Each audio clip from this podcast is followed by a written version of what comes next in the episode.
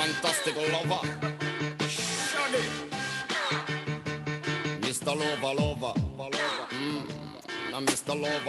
Yo, what is up, everybody? It's time again for the And Off the Bench podcast. I am Daniel Ball, and I'm joined as always by my co-hosts, my partners in crime, my brothers from other mothers, Jim Cross, Randy Jowers.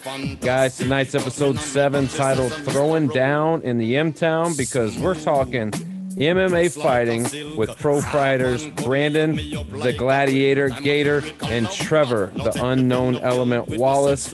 Let's get to the biggest interview in podcasting this week. MMA professional fighters Brandon Gator, Trevor Wallace.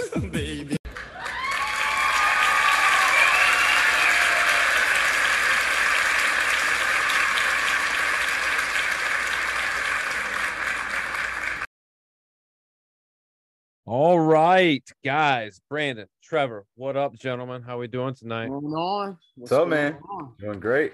Yeah, yeah. Uh, it's a it's a big week coming up for you guys. You know, big big Saturday night going down in in in, in town. So before we get all to to all that, all the fight biz, all the beating people up, all the victories that are going to take place this weekend.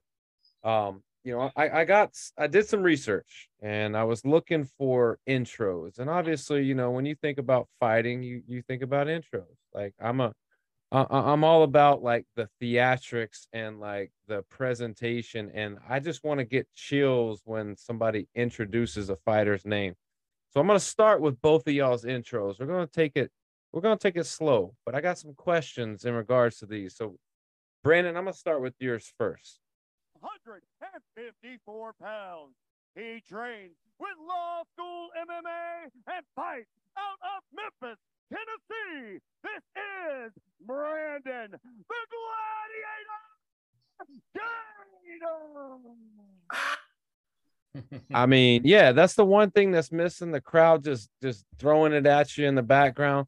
You know, I I, get a little hype for that. I get a little hype, but Brandon, I, I gotta I gotta let you listen to Trevor's because I feel like the ring announcer for Trevor's was he was amped. He was like, Oh, I gotta oh, know who Omar. was that ring announcer, Brandon. You hear go. That's Jamie 2K right there. It's Oh, got you know it.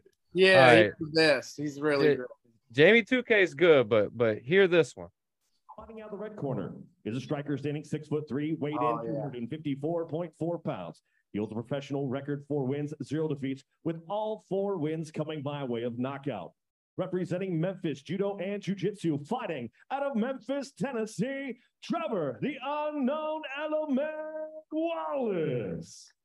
on the surface, i I mean, the, the first one, the guy's amped up out of his mind. The second one, the audio sounds really good, not as amped up, but I got to ask you, Brandon, I'll start with you, man. Like, where does the nickname Gladiator come from?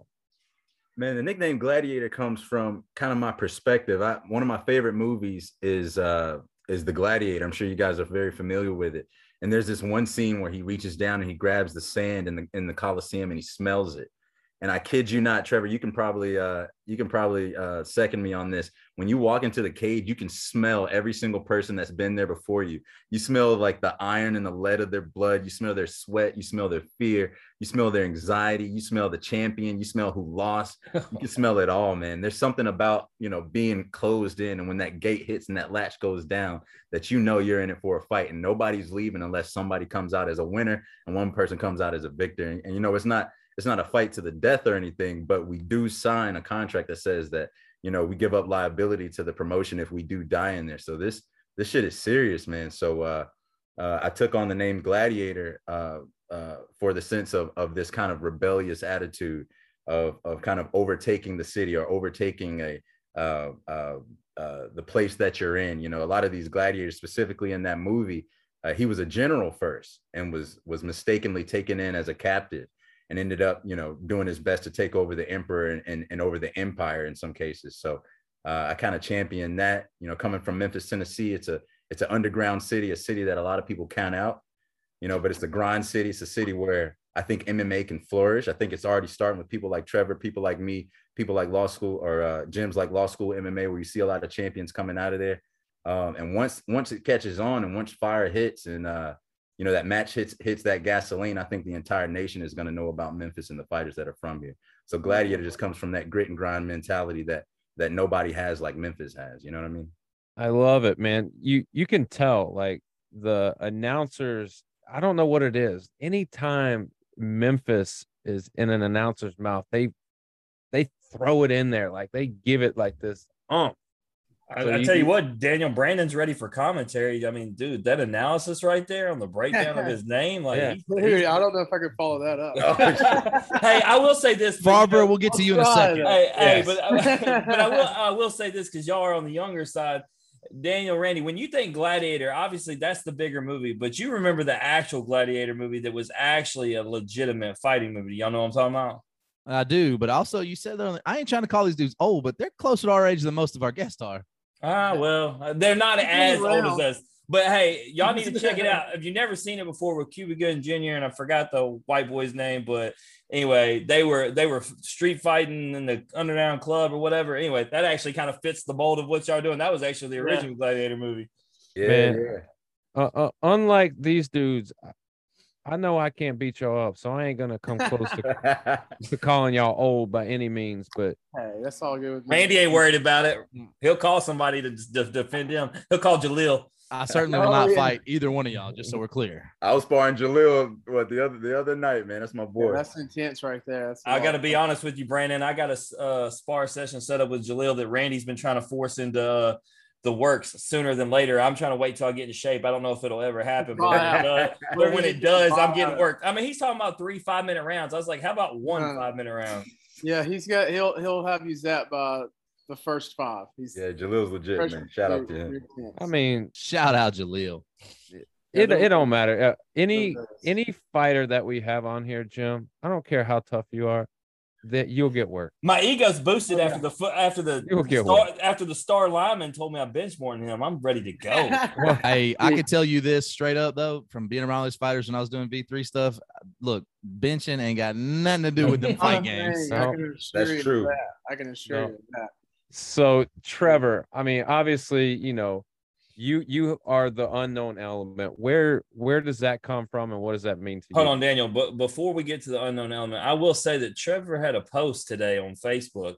Apparently, he got about five nicknames. Just just to be Yeah, clear, I, I thought it was the unknown element, Yeah, but this yeah, man's like- got nicknames for days. dude I, I you know i gotta you know wwe you know the wrestling world you gotta you gotta promote yourself for for the most part of your careers when you're doing something like that. And wwe is really or wwf back in the days i kind of want to be like one of those figures you know and, and just amplify it. So like whatever comes to my head sometimes i'll run with it. But um definitely i got more than one. So but the unknown element is just I think it's more original.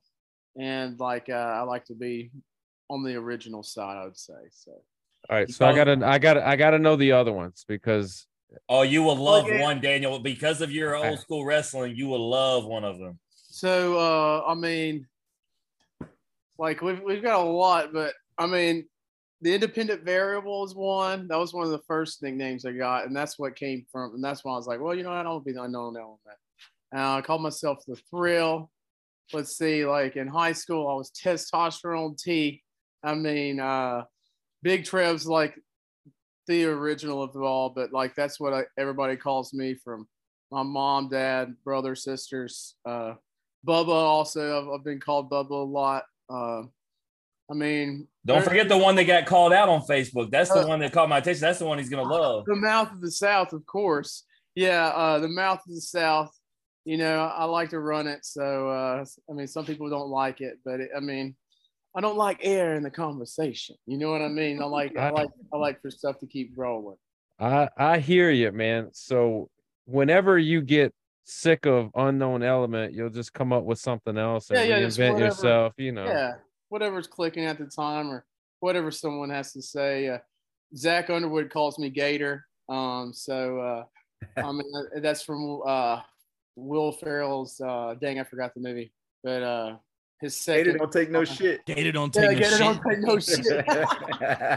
yeah, but he calls me Gator. I mean, it's just uh, it doesn't matter to me. It don't. I, I I'll take whatever. Just nothing Maybe not Barbara. disrespectful. not Farva. See, like, like I, I kind of was like, you know, it's okay because I'm a Super Trooper fan when the dude called me Farva, but at the same time, I wanted to put my fist through his face. So, Are and you it was calling me kind of hard fat to do ass? that nowadays. You know, like, of No. course, like Farva's fat.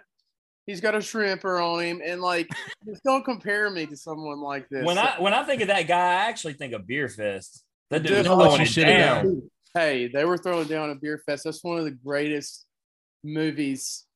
Like Underrated, man. Nobody like, talks also about it. very underrated. I mean, it's it's it's far out there. It's Trevor, a missed opportunity. You should have just screamed at him and said, "Listen, chicken fucker." Would, I mean, or you know, pull it out. You're like, "Look, does this look like Farva to you?" yeah, exactly. Do it. Yeah, I would have gotten in trouble probably. So I mean, less trouble than probably punching him in the mouth, though. You know what I'm saying? yeah, for sure. And but uh, you can't do stuff like that anymore. So the lawsuit for sure. Oh, definitely. So Brandon, obviously, you know, one nickname, the Gladiator, man. Like before you were the Gladiator, talk to us about where you where you were born and you know what it was like growing up. Sure, man. Um, I was born right here in Memphis. Um, I didn't stay here for too long. I went went to kindergarten here in Memphis. Uh, but even before that, I was back and forth between here and Valdosta, Georgia, which is a very, very like rural area in southern Georgia, um, really close to like the the watermelon capital of the world, they say. Um, and and down there, it was it, you know Memphis is a tough place, I, I'll admit, but um, we moved down there. My father was military down at Moody Air Force Base, and uh, my great grandmother lived down there, and she was she had 17 kids. So uh, we lived in a house at the time with my great grandmother, her set, you know, some of her children and their children. So all in all, we probably had like 20, 20 to 30 people in a two, three room house at any, given moment. And we were, you know, growing our own food, shucking peas, you know, a couple people to a bed kind of thing. Um, military blessed my my my um my family with a little bit of more financial security at that time. So we started, you know, moving up and up. We moved out to Fort Bragg in North Carolina for a little bit, uh, down to, to right outside of Destin, Florida, uh, for a little bit. We we kind of went everywhere. Uh, my dad got stationed in Osan, Korea, and then in seventh grade, I came back to Memphis, and so it was a it was a big shock for me coming from living on, uh, you know, at one point in Valdosta, Georgia, living in you know uh, what people would call poverty at that time. Um, to us, we were rich because we you know we all had food. You know, we all we, we were all together. We're all family. Um, but the military kind of spoiled me a little bit. You know, to kind of have this kind of utopian kind of outlook on things as far as you know i could leave my doors open at night or, or not doors open my doors unlocked. I'd wake up in the morning there's kids in my living room eating my cereal and watching tv you know that were my friends and stuff like that. And we had our own fight clubs. We, we thought we were badasses and built a little shed and would get in trouble with the military police because little johnny would come home with a bb pellet inside of his knee because he didn't know how to he didn't know how to stop fighting after our our, our uh you know pseudo referee said that that was it and so what the referee did was shot him in the in the knee with a BB gun. He's like, "I told you to stop." But shout out to Pierre Frank. He's the he's the shooter. I I ain't, I ain't telling on you, but you know this was juvenile days. yeah. um, he- he's all good with it. Um, but coming back to Memphis, man, I, I went to Ridgeway High School, and I must say it was much. It was a big culture shock in a sense because in the military and and growing up on military bases and military schools, uh, prior to middle school, everybody was the same. We were all on the same team. You know what I'm saying? Like we we, we all kind of fought after the same the same goals. Our fathers were in the same wars and things like that. Um, and we had the same outlook. When I came to Memphis, I noticed that everything was really segregated. Like there were everybody was clicked up. Specifically at Ridgeway, you know, I would go in and I'm used to being in a in a place where like there's every kind of race and ethnicity and religion and all that stuff all in the military. And then I come to Memphis and it's like, oh shit. All the black people are on this side, all the white people on this side, the Asian people out in the corner over there, and the Mexicans are in this corner. and I didn't know where to sit because I was like, I'm cool with everybody. So uh, first day of school, somebody tried me uh, at the at the little dole machine where you get the orange juice, and um, pushed me up against the uh, the dole machine, and wanted some of my money to so he could get a drink, and I wasn't gonna have a drink. And I was like, oh no, this is this, this isn't gonna happen. I knew I was gonna have to, you know, show who I was. So after I beat the guy with a lunch chair, I didn't get shot him with a BB gun. Nah, not Probably wishes. He casually says he beats him with a lunch chair. By the way, I beat him with Yeah. a, I, I did I did a hip toss on him and then uh and then continued to to smash him with a lunch chair. And I, I probably could have ended it with the hip toss, but I saw that the rest of the the lunchroom was looking at me, and I knew if I didn't do something pretty dramatic and drastic to him, I would have a lot more fights. Was this prison or Ridgeway? Uh Ridgeway, man. yeah, look, we had to walk through metal detectors like every other day. You know what I mean? Um, it was it was weird. It, it, it was a good school, I, I think, at first, but um, around the time when I started kind of getting getting older, 10th, 11th grade, it started to get pretty bad. Um, but prior to all of that, man, my dad was a big martial arts fan. Um, in the house, I grew up with a stick man, uh, uh, looking and studying at Wing Chun. I saw the first UFCs with Royce Gracie as a kid. We had him on cassette tape. Um, I loved to wrestle and fight and uh, my dad called me bonehead because I, I was always stubborn and I didn't want to I didn't want to give up. And you can look at, at at some of my fights, um, you know, namely the one that I had with with uh, uh, Jesse Wallace, where he was choking the the mess out of me, and I, I didn't give up. um, but that's kind of that's kind of where I come from. I come from like a, a, a grit and grind mentality. My father was a martial artist, loved Bruce Lee. We grew up making our own um, nunchucks and stuff like that. Uh, but again, coming back to Memphis, it was a it was a big uh, it was a big kind of culture shock. It wasn't the it wasn't the poverty or the hard life or the or the gang stuff that really got to me. It was the it was the division amongst people and, and the kind of dog eat dog mentality that really kind of hardened up my armor. You know what I'm saying? So prior to, you know, I mean, obviously you go to Ridgeway, but prior to, you know, martial arts and cafeteria Royal Rumbles, did you were there any other sports that you played or was it strictly martial arts? It was um I played football, I played basketball, um I played tennis actually. I got I got pretty good at tennis. And that and that was off of a dare, man. My my uh my mom played a lot and then uh, she was like, "You're you're getting pretty good. Why don't you try out for the team?" And I was like, "I don't want to I don't want to play tennis." I was like, "I don't want to play tennis." And she was like, "I, you know, I, I'll pay you to play tennis to see how good you are." And we ended up we ended up going to uh to state in tennis that year. So that was that was interesting. I also wrestled in high school. Uh, my senior year, I wrestled under under Ronnie Bray, who is a madman. Shout out to Ronnie Bray. He's out in, in Murfreesboro right now, man. He's a great wrestling coach. But uh, he would come to your house, man. Like if you if you qualified for for for regionals or state or something like that, he'd be at your house before school making you run. You know what I mean? So uh, it's people like like Ronnie Bray uh, that that that really kind of lit a fire in me as a kid that let me know like, hey, there's somebody that believed in me. He saw me. Um, I think he actually saw me in a fight, another fight at Ridgeway, and I, I promise you, I didn't get in a lot of a lot of fights. Like people, they just broke out everywhere. And he saw me take someone down, and he was like, "Are you interested in wrestling, kid?" And I was like, "Yeah, sure, why not?" Went home, asked my mother. This is this is in uh, eighth grade. And my mother was like, hell no, there's no way my baby's gonna go and wrestle. I remember what you were doing back at Hurlburt Field, um, special ops bases, you know, doing all those those uh, those those backyard fights and stuff. There's no way I'm gonna let you get into that. And so by, by the time I was a senior in high school, there's no way that you know my five foot four mother was gonna stop me from wrestling. So I, I joined the team. I don't know if Uh, I believe that, Brandon. I think she might still take you right now. yeah, I'm lying a little bit. You know what I'm saying? No, no, mom's a beast, man. Mom's a beast, and, she, and you know she would she would hold me for ransom by not by not uh making me any dinner, you know. But she found out how how good I was. She hit the weak She let- spot. yeah, she let me keep it, man. She let me uh, stay with it, and I ended up doing pretty well with it, man. Shout out to Ronnie Bray. So obviously you you end up wrestling, you know, for for Ronnie Bray. At what point you obviously graduate or you know you're done with high school? At what point do you go, all right, like I need to find out what the next step is? It's not wrestling, is it fighting? And if so, like how did how did you get into that? Yeah, great question, man. Um, it's actually this actually kind of goes back to uh, uh, David Ferguson. So uh, when I was, we were in Smyrna, Tennessee, I believe, for a wrestling tournament, and David was up there scouting. I wonder if David remembers this.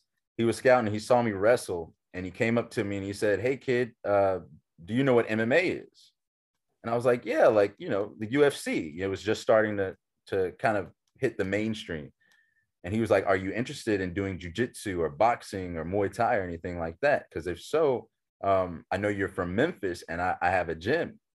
that I'm starting. And I was like, oh, okay, that's cool. You know, let's exchange numbers. And um, and I was my, you know, next question is how much is it?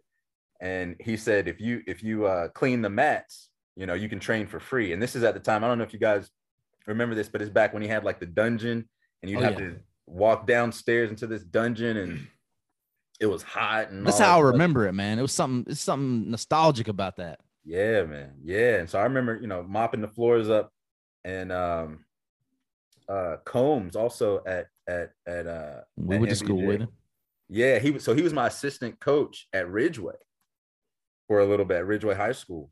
And I saw him do like that dude's a fly- beast. Yeah, he is, man. I saw him do a flying arm bar and a flying triangle. And I was like, what the heck is that? And he was like, that's jujitsu. So that was that was kind of the start of it. Um, I went to University of Tennessee at Knoxville and I did unsanctioned fights a lot. Uh, When you say unsanctioned, were there any BB guns involved? Not in this one. no, man, like these, these people rented out the building and everything. And and uh, you know, I think this is before the fight commission or the athletic commission and everything. And we were, you know, selling tickets, the whole nine. I hit my mom up like, Mom, I'm gonna have my first fight. And she was like, What are you talking about? Your first fight. I was like, You got to come to it in Knoxville. She came up there. It was like my, I think it was like my sixth fight. My dad knew about it. Of course, I didn't let her know.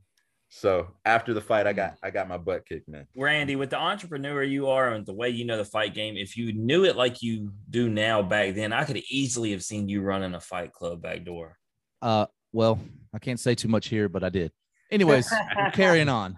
Next, one. Anyway, so you know, obviously, Trevor, you've been you've been sitting patiently, man, and and you know, we got to get get your backstory as well. You know, you have all of these multiple, you know, facades of alter egos and names, but you know, prior to all that, man, tell me, you know, a little bit about the same. Like, where where are you from, man? How did you grow up? Brothers, sisters? Give me give me the backstory. Well, I'm from uh, from Itawamba County. I'm from Fulton, Mississippi. Uh, I was born in Tupelo, but for the majority of my life, I was I've lived in Fulton and uh, Tupelo. So between those two areas, uh, I went uh, to middle school in Tupelo, high school at uh, Itawamba. Graduated there. Um, I was a multi, multiple sport uh, uh, player in in high school. I played baseball and football. Um, baseball was my first love, man. Uh, number 33 and, and uh, coach pitched for uh, Piazza, you know, uh, uh, back in the, uh, the, the days, you know, and uh, I think I was 25 to the year after for Mark McGwire because he had like, you know, 76 bombs or however many it was. Um, but, uh, but yeah, my first love was baseball. Really, you know, really loved it. Uh, play. I wanted to play high school baseball, and that was just my only, you know, really, I guess, dream when I was younger. Is I wanted to play high school baseball. I wanted to be in the MLB. You know, that was my first goal. But I guess uh, was my sophomore year. I met a, a coach Jamie Mitchell in the hallway, and he asked me if I was interested in football, and I was just like, "No, I'm, I'm not interested in football." And then he was like, "You sure?" And then I was like, I'll, I'll come out and I'll do some spring ball or whatever.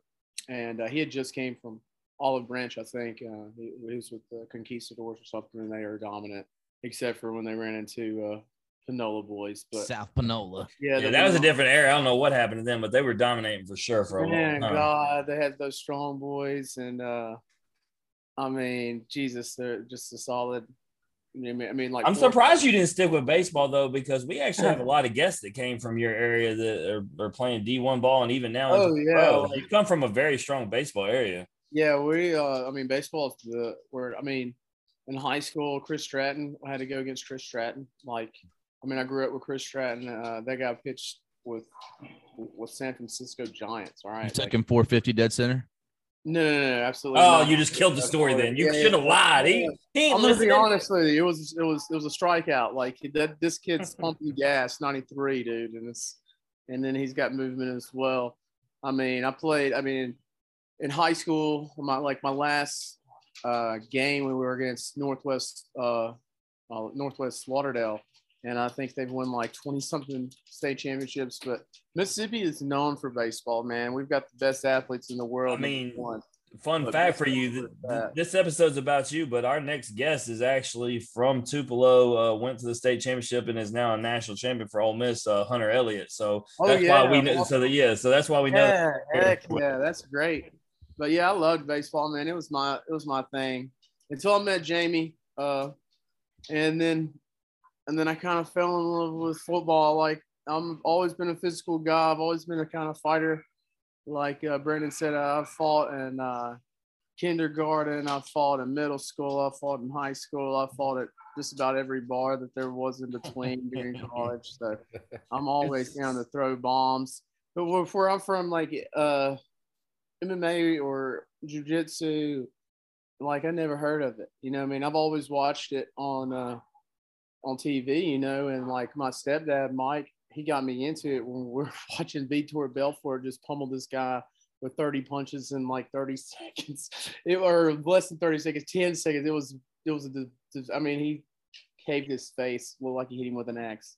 But anyways, I've always been interested in fighting but it started with football. I played college ball, went to East Mississippi, um, and then uh, I went to Murray State, uh, and then I, I, I lost the drive for it. Um, made a lot of bad decisions as well. Um, I was trying to find myself more so than than uh, provide for my future, I guess I'd say. Um, but uh, always uh, had an itch for it. But after um, college football, I, I liked working out, and I've always been pretty strong and I really like pushing weights and picking things up and putting them down and and uh, like anything that has to do with you know physical activity, I'm in for it. But I was doing how- bodybuilding for a little bit. I injured my back, and uh, then I met a guy named Jamie Houston, who that's who changed my life uh, when it comes to. I think it changed my life in overall. It's just once I met uh, martial arts, it was just you know, it's it's it's it's, it's been my path. I should have been in on the, the whole the whole time, man. To be honest. So, so it's crazy to me how you guys, you know, you have a itch to fight and just be physical, but yet, like the one sport that I feel like could lend itself to being a really good fighter, which is wrestling. You guys, you know, Brandon, you chose it later in high school, and Trevor, you decided you weren't going to do that at all. You were just going to do Yeah. football. yeah, And I would have never Yeah. pegged him for a baseball player, Daniel. I would have thought football all the way. Dude, I got to go a different direction there, Trevor. So you you were you went to East Mississippi Community College. Yeah, For those that don't know, that's Last Chance U. the so-. You went Last Chance. U and then made bad decisions after that. Usually it goes the other Oh, way. no, I mean, come on. So No. Coach Stephens told us. Uh, he told me uh, he's like, son, he's like, there's one thing we're gonna do down here, and that's gonna we're gonna win football championships, and that's one thing that we always do. Under My Coach God. Stephens, we're always gonna win championships. I got jewelry in the jewelry box over there, or behind me in my uh, master bed, but. He said, You can do two things when you come to East Mississippi. There's not a lot to do, but you can find God or you can find the devil. And I partied a little bit more with the devil. Fair But, uh, enough. I mean, but I'm I've heard you talk about the honest. coach there, though. You you talk and, and a lot of people don't. They see what they see on TV, but I've seen you speak about him, and it was very highly. You spoke of him. Oh yeah, I love. Uh, I mean, uh, I mean, a lot of there's people are gonna like you. There's gonna be people who are not gonna like you. Okay, and that's just life. All right, I learned that as a long time ago. There's a lot of people who don't like me just because I have a little bit of confidence, or just because I like to talk, or or just because whatever, you know. And that's for a lot of people. But I'll tell you one thing. Uh, is is coach he would always do he'll do anything for you like and like you see him cussing you out dropping gd dropping the f bombs all this he's getting in your ass. But hey people that don't do that they don't care about you okay? He wants to get the, the best out of you every single down win every single down you can be the best you possibly can be. And um and that's what he preached and that's why we're champions. Like you, you have to expect a lot out of someone to be the best like and but also you have to do a lot. You get expect a lot but you also have to push them to that expectation. You can't let them be docile. You gotta you gotta be aggressive about it. My that's Our- my that's my approach on it. Our coach cussed us out. We still sucked. yeah yeah yeah yeah. Well i mean we we uh i mean east mississippi is different. I mean Definitely. went to uh, Murray State and and I was just like I kind of was I mean no disrespect but I was just like dang I'm I'm dropping down a a degree you know like I'm used to these big D1 boys and like no disrespect to Murray State I mean great athletes out there we definitely put uh some guys in the NFL but I'm here to tell you uh my boys at East Mississippi would would wax the floor uh, with with any Division One double A school. Just line them up. Just line them up. I swear. I went against Denico Autry every single day. You guys know who Nico Autry is? Of course. Dial.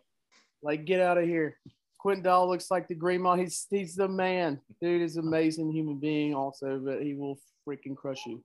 Well, Daniel, Randy, y'all said, you know, you talking about the sports you'd expect them to play. Not everybody can have the Trey Manley story, right? Like his football, like uh, uh end of the season party, and the dads just decide that they're gonna have a fighting ring with their players, and then Trey ends up knocking everybody's ass out, and then next thing you know, somebody's saying, "Hey, this kid's doing the wrong thing. He needs to be a fighter." I think it's because Trey was so little. He felt like he had to. You know what I'm saying? And he was so pretty too. He's still so pretty. Corey Best Dan, or Randy was that his he was the pastor's son, and the pastor showed up and was like, "What the hell are y'all doing with my son?" Right, right. Hey, Trey's one of the greatest uh, coaches. I mean, he is an amazing guy. He's my uh, striking coach. He's my sensei. Like, he's taught me a lot when it comes. Oh, Trey's to the man. Of striking. But That he's guy's getting amazing. hurt. We we get excited to watch him fight just so he can get hurt. Dude, I, I'll, I'm, ex- I'm excited to see him so I can see someone else get hurt. Like he just So- guy's, he he's a tom bomb, and then whenever he gets in there, I It's know going he down. hurt himself uh, here recently. I'm just um, trying not to be kicked by Trey.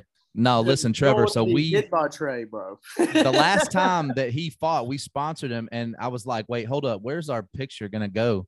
He's like, "I mean, you can go on my shorts," and I'm like, "I don't want to be on your junk, bruh. Like, I mean, there's three pictures, care. three dudes. I mean, I mean, it's whatever. Well, you know, hey, put us where you want us." W- Was his last fight the one where we did sponsor? Because that's where he Yeah. snapped dude's leg, right? hmm Nathan Mitchell. Well, yeah, he, he- yeah, he. sh- I bet the dude wishes he would have snapped. yeah. Trey- Trey's amazing, man. So- Great guy, too. So coming back around to you, Brandon, man, you know, obviously you're a pro fighter now, but you know, you start as an amateur, you know, how many fights, how long does it take before you realize that you're definitely not an amateur, that you're you're a pro level fighter? when you stop finding people to fight um in the region really you know what i mean? Like i got to a point um when i was an amateur because i had a i had a completely different career outside of this like doing housing policy and law and blight elimination for the city and the county and the state. Um and uh so i kind of had that that train going but i i absolutely loved mma and it, it got to a point where it's like uh, you know you either you either need to take a dump or get off the pot. You know what I mean? And um, and Jason, shout out to Jason Cage Man Aldridge, the the man who with the the slap heard around the world. I'm sure you guys are familiar with that video. Um, Jason was just like, "Hey man, I, I think you're really talented, and I think it's time to to take it to the next level. Um, but but you got to dedicate you got to dedicate a little bit more to it in order to do that." And I was, you know, he's a he's a, a, good bit bigger than me, and I started to really give him trouble. You know, this is a couple years back. Um, and and Jason's like my my brother now, so I, I really uh I take his advice to heart. And he was like, you know, I think you can I think you can do this. Um, so so that that was pretty much it right there. I knew I knew when he said that it was time to go, that it was it was time to go. So on the come up, when we talk to most fighters, they have an amateur fight though that stands out to them. Whether you know it's just something that made them overall better, or maybe it's just because they beat the brakes off somebody and they re- realized to like to your point, it's time to move. Was there an amateur fight that was like your favorite, the one that just stands out to you most? Man, I remember um really my first amateur fight was really, really uh eye-opening for me. You know, I had had fights before, but I fought this guy named um uh, Erdelucci. His last name was Erdelucci. Forgive me for forgetting his name, but he was a he was a Marine.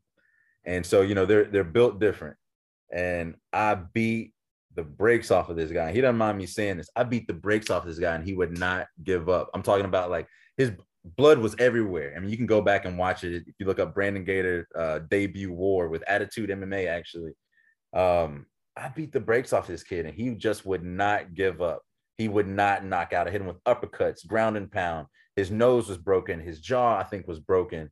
Um, his eye was swollen up, and he just kept like he kept fighting, man. He You thought you were fighting. gonna have to kill him, huh? Then Yeah, I mean, it was like it, it, it was getting to the point to where I was like, I don't I don't know if the ref is doing their job right now because I'm I'm beating this guy, but he he kept coming back. So shout out to him. You know, I won all three rounds, but I that was one that really stood out to me. Another one that stood out to me was um I never remember their first name, but it was this guy named Bombastic down in um in Boston. Mississippi. Name, what a name. It's Man. fantastic. Yeah, he was down in Mississippi with SFC and um Wes is his name. huh Wes Bostic. That's Yeah. it. That's it. Wes Bostic. Shout out to him. Um, and he was, you know, we were going for the championship belt, the 155 title. And I was going through a lot at that moment, man. Like I had some family stuff going on, I had some personal stuff going on. And I knew I was coming into enemy territory. I knew it was kind of his home. And um, we went in there and I and I got my uh my first first round finish. You know, I was just kind of pissed off. I didn't care. People were throwing, they were upset when, you know, we were coming out, they were throwing beer at us and stuff like that. But uh it, it ended in a quick, a quick, uh, took him down, elbowed some 12 to 6 to the ribs because you can do that in Mississippi. And I, I I wanted to be nasty that night, caught him in a good darce and put him to sleep. Really quick too. Yeah, yeah. Mr. Lover, lover, lover. Mm. Mr. Lover, lover, lover. That's Shaggy, baby. I was like, well, all of a sudden I started hearing the tune. I was like, what, what's he doing right now? Hey, real quick for the next question, Brandon. The first time I can ever remember you fighting, it was a V3 fight. And I'll be honest, I was at all the V3 fights, but this one I was at was because a guy that everybody knows now is Bryce Mitchell was like the main card or whatever. And I forget the guy that you were fighting, but you won. I think you went. I think y'all won all three rounds this time. I, was it Ryan? I don't remember who it was. That was the first time I remember seeing you fight though. It was like in 2014, 15. Oh No. man, yeah. Was it a redhead kid, like a ginger kid? Yeah, yeah, yeah, yeah, yeah, yeah. Yeah, yeah. they don't have souls, so I didn't know if you were going to be him or not. oh man. yeah, man. Ginger kid, I love it. So, you know, for those who aren't familiar, you know, you know, we talk about your amateur career. You get to pro. What's who's your pro first pro fight against? Where's it at? You know, set up the stage. Tell me the fight. What what was going on? Yeah, man. Um, my first pro fight. Um, forgive me, I get hit in the head a lot. Um, what was that kid's name, man? Long haired guy, V three fights. Alexander Riggs. Alexander Riggs. So you guys know it. It Yeah, Riggs. got it, dude. Look at that. It was a V3, man. I told you I, I was V3. Yep, Randy. Yep, you did it. You did it. Yep. It was uh, Alex Riggs, man. Um, he was a tough kid. He was, you know, as a 55er, I'm actually pretty small for a 55er. You know, um, when, Tell once that you get kid to in the the cafeteria that took the hip toss. you know, no, but seriously though, like in uh in at 55, a lot of these guys are cutting down from like 185, 1 190 to 55. I walk around like 165, 170. But I just I like fighting the bigger boys. I really, I really do. Um, coach right now, Brian Hall, shout out to him. He's telling me to go down to 45, but I'm like, ah, maybe I'll lift some weights. That's just because he can do that. Doesn't mean everybody needs to do that. Yeah, and I fought at 45. You know, I, I like it. I, th- I think I'm a lot stronger than people there. Um, but I, I do I do like taking on the bigger competition. But uh, to, to answer your question, man, walking through that fight, um, I knew going in as my as my first pro fight that it was gonna be a um, it was it was gonna be one that was like a catalyst for me to see kind of where I was, and uh, I really enjoy when I get somebody on the ground and they can't get up, and just to see them melt, man, like to see their face just be like, shit, I can't I can't go anywhere, so and I drown them, you know what I mean? Hit them with the ground and pound, and and you know, dark stuff going on right now. Huh? Got some deep dark stuff going on right yeah, man, it's something about it, man. It really is like.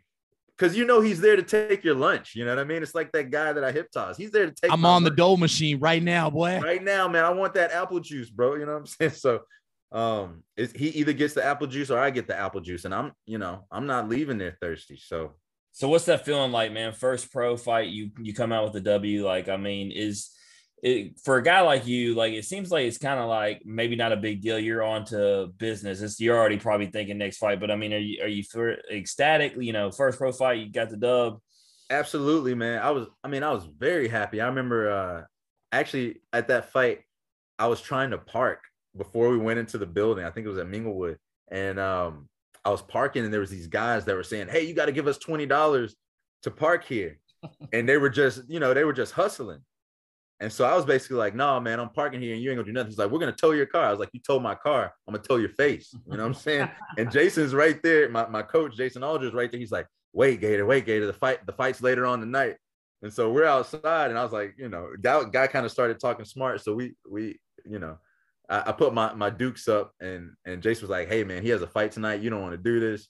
And we ended up finding out that the guy was a hustler and they ended up calling the cops on him. But man, I was amped already, ready to go. So afterwards, when I left out of the out, out of the fight, I went back outside to make sure my car was good. And I was looking for that mm. same guy. So I was looking for another fight, man. I'm gonna go 2 0 on the night. Yes, sir.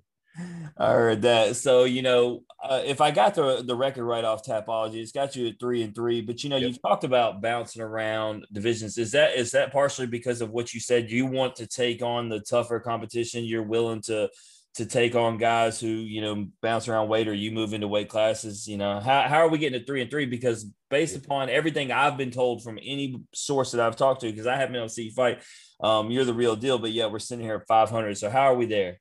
Yeah, yeah, for sure, man. That's that's all me and my training and and and me being overzealous. Like for I'll say two things. For me and my first my fight that I had with uh with Jose Perez, where he he rear naked choked me in that first round. I went into that fight knowing in my head that the first thing that I threw, I was gonna knock him out with, Mm. which is disrespectful to the game, man. You know what I mean? So I, I I had trained really hard for it and and I had I had visualized it so much in my head that as soon as this fight comes out, you know, I, I knew he was a wrestler. So I thought he was gonna the first thing he was gonna do was shoot, right? But he fake he I think he faked the shot. Mhm. And so when he faked it, I threw the I threw this big jumping knee and overextended myself. He went back, kind of um, he went back and kind of pulled my my arm down. I slipped on the you can go back and watch, I slipped on one of the decals, tried to get back up, and he's so good and quick. He went around and and and that that was all that was all she wrote. So a lot of times where I feel like where I've I've lost something, that's been uh my mistake. And then um, you know, being too overzealous Mhm. and then also i will say this a little bit of uh of hubris in my training so at the time uh, i didn't have a lot of bodies where i was i was smashing everybody in the gym. You know what i mean? And that's that's that's not a place as a as a fighter that you want to be because your your your iron gets gets dull there. You know you're, you're smashing everybody. You're the best person in the gym. Um so I, I really didn't have the bodies that i needed where i was. Um, so it came to a precipice where I was like, man, I'm I'm not able to get the rounds that I need. I need to do something. I started having to cross train a lot more. Um, and and again, like uh, like you said, and I appreciate it, Randy. You said, you know, you you've heard a lot of people say, hey, Gator's the real deal. Um, and I, I appreciate that, but um, I think I have a lot a lot of ways to go, and I will give a lot of a lot. I'll tip my hat to Brian Hall because over these last this last year, really, that I've been at law school MMA, my game has grown tremendously. Well, Like, you I- I was gonna say you you know you talk about the the mistakes you've made, and it's funny because you you know you talk about the shots to the head, and uh, you know pe- people think about it just as a physical game. But I remember we had Jalil Willis on right after he had lost the fight, and Randy, what'd you say? He absolutely lit that dude up, but he he he came on talking about. But you said when he stroked him, like I mean, he was absolutely stunned. But Jalil had been coached and coached and coached to not go in on him and get close to the ground. And Jalil said he couldn't help himself after he after he stuck him. He went in to go to He do got it. overzealous. He got overzealous. That's and he, exactly he even said it. He's like, I could hear my coach yelling, "Don't fucking do it! Don't fucking do it!" And I fucking did it. and so that's why when when Brandon said that, I knew exactly what he was talking about because you know you can prepare and prepare and prepare, and then you get in there and then you just had that one lapse moment, and that could be the difference in the fight. Exactly. Composure really plays a lot, uh, has a lot of weight inside of these fights. Like you can be the best athlete, you can have the best striking, you can have all of this, but if you don't have composure, you don't have wherewithal and ring awareness and being able to really tame the animal and the beast of adrenaline that you- you're drunk off of at that time, it can it can really cost you, man. So I feel like I feel like every single person that may have a victory over me, I feel like I'm I'm better than them. I really do.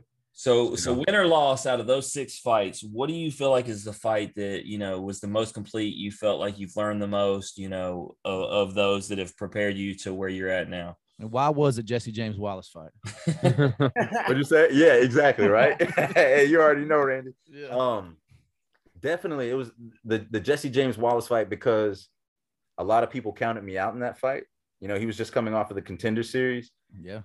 And I don't think a lot of people would, you know, we're looking to fight him locally, you know, and I and I know, you know, he wanted he wanted to, you know, he wanted to kind of get back in there and, and, and, get some wins under his belt, you know, and I, I'm a, I'm a good fight, but if you looked at the tail of the tape, looking at the people that he's fought, the arenas he's fought on, including Bellator um, at that time, and having that, I think he was it a submission or a knockout at Bellator. Yeah. Um, that a lot, a lot of people didn't want to touch him, and a lot of people wouldn't take that fight. I'm crazy. I'll go and fight you know, I'll fight a heavyweight. I kid you not. Like if they pay me the right money, I'll go and I'll fight a heavyweight. Trevor, you're next. Line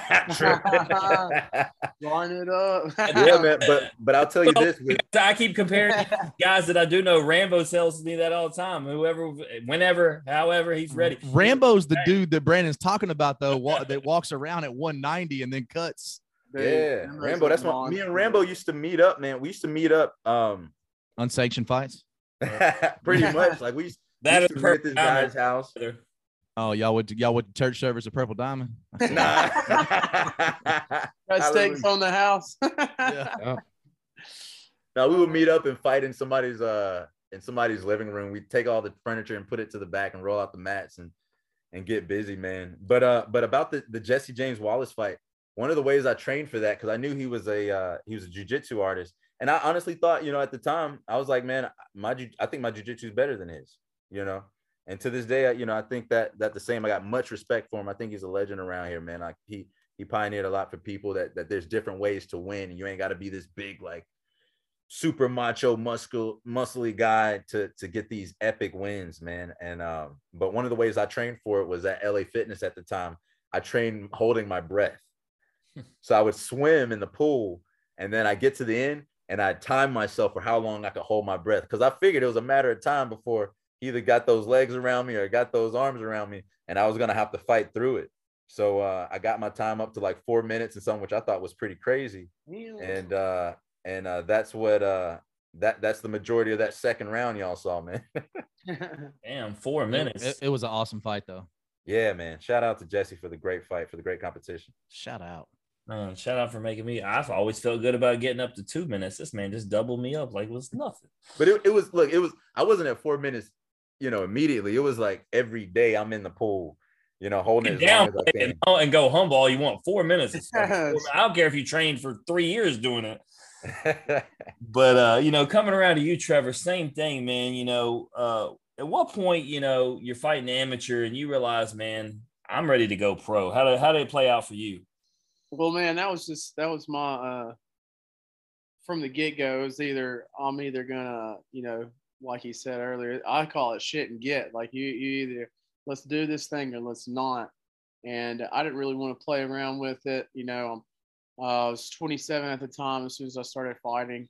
Um, so I was just like, hey, get these fights out of the way. And you run into a wall, you know, when people are, uh, I mean, I've, most of my fights are finishes. So a lot of people don't want to get risk getting uh, brain damage uh, for 400 bucks on some tickets they sold. You know what I'm saying?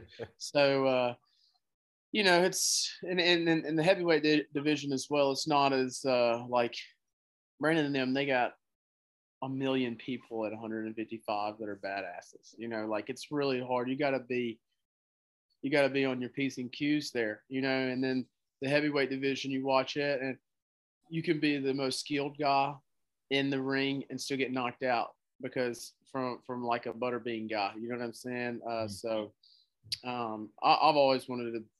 When I started, I was like, I'm going to do this professionally. I'm going to train for two years, and then I, I'm going to turn pro. So, and that's kind of what I did. Um, who was your Who was your favorite amateur fight? And, and I hope because of the way you're talking about these, you know, just knocking folks out. Tell me, you just, I mean, it was quick, and just well, see, devastating. See, the only thing that you uh, see, like you don't learn anything when you win. If you ask me, you got to learn something when you lose. So I would say uh, my my losses.